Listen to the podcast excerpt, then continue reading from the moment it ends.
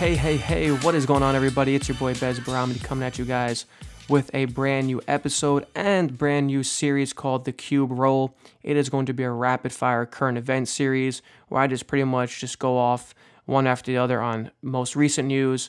I know a lot of you guys are busy. I know a lot of you guys are bombarded with so much things every day. And sometimes you just don't even have the time to even read about all this stuff.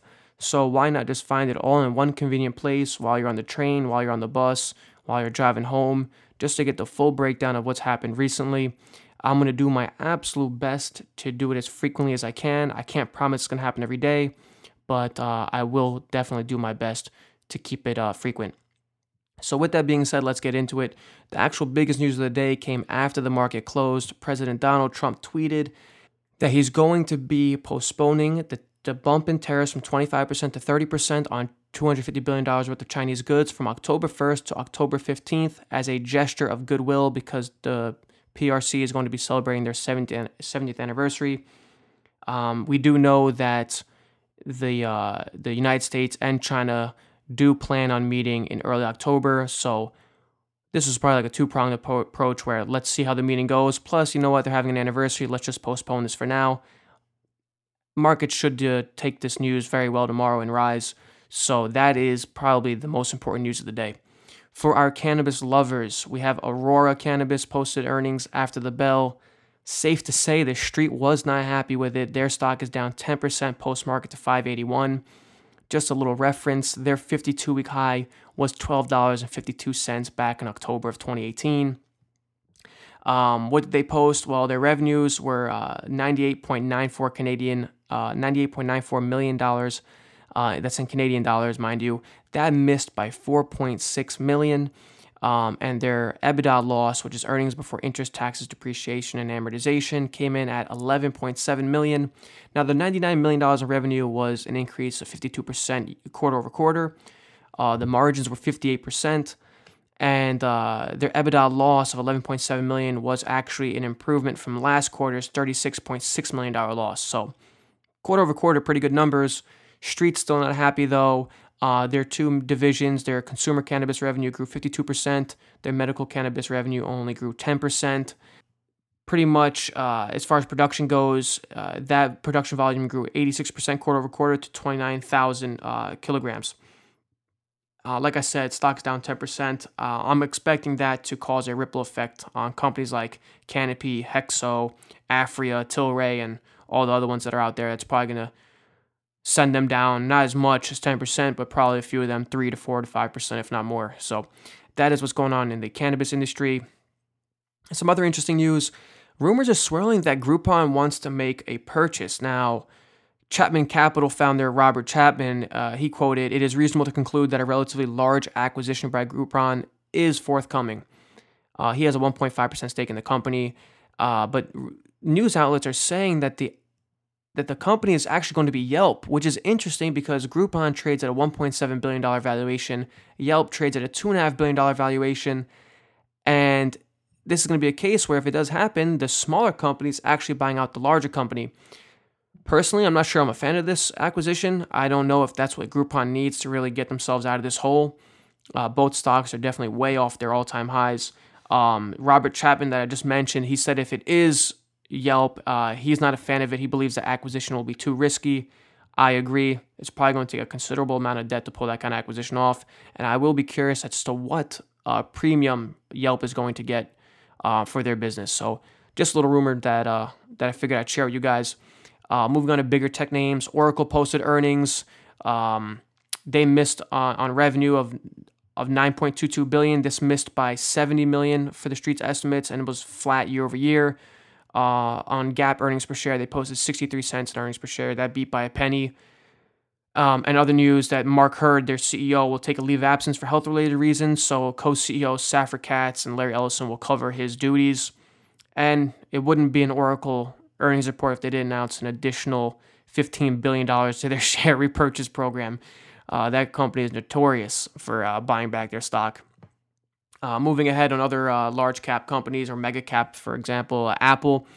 We all know about their fall launch event. Bank of America upped their price target from $240 to $250, citing Perhaps the biggest surprise at the event was the monthly price for Apple TV Plus service, which was set at $4.99 a month, which is lower than we expected, which makes it more attractive and can drive higher number of subscribers. Barclays is also a little more bullish, but not nearly as much as Bank of America. They upped their price target from $192 to $207 and with an equal rate rating. They cited the biggest surprise for us is $4.99 a month for TV Plus with a free one-year subscription if customers purchase a new Apple device. This is reasonable pricing given the small number of programs available during the first year and should help Apple gain an initial audience base for its content. My 2 cents, this is a good price point. I just have a little bit of concern about Apple and their ability to create quality content in comparison to a Disney, a Netflix, a Hulu, an Amazon Prime, and the likes.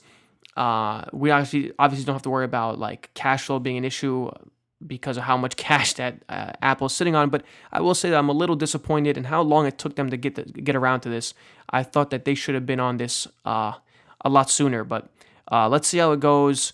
The effect it had on Disney with their announcement was much greater than it did on Apple, but nonetheless, investors did take well to it.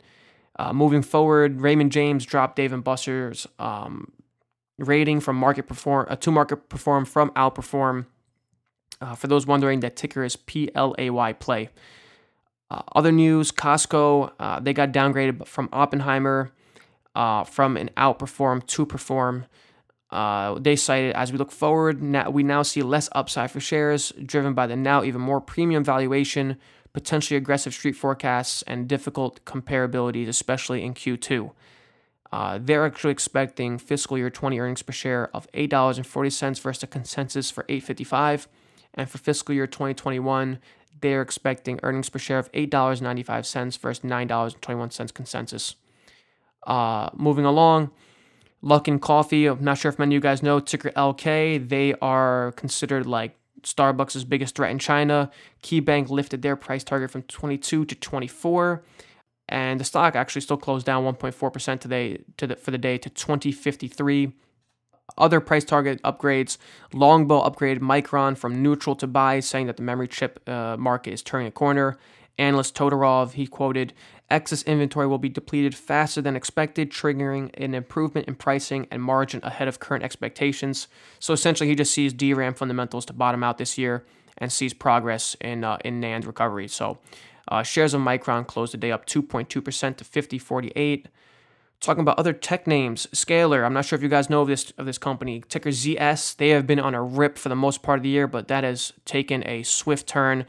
Stock dropped 20% today as guidance for earnings per share was not nearly as good as the street wanted. The Q4 earnings per share came in at 7 cents, which did beat estimates by 5 cents on revenue of $86.1 million, which grew 53.3% year over year, beating estimates by $3.3 million. Billings only came in at 32% growth year over year.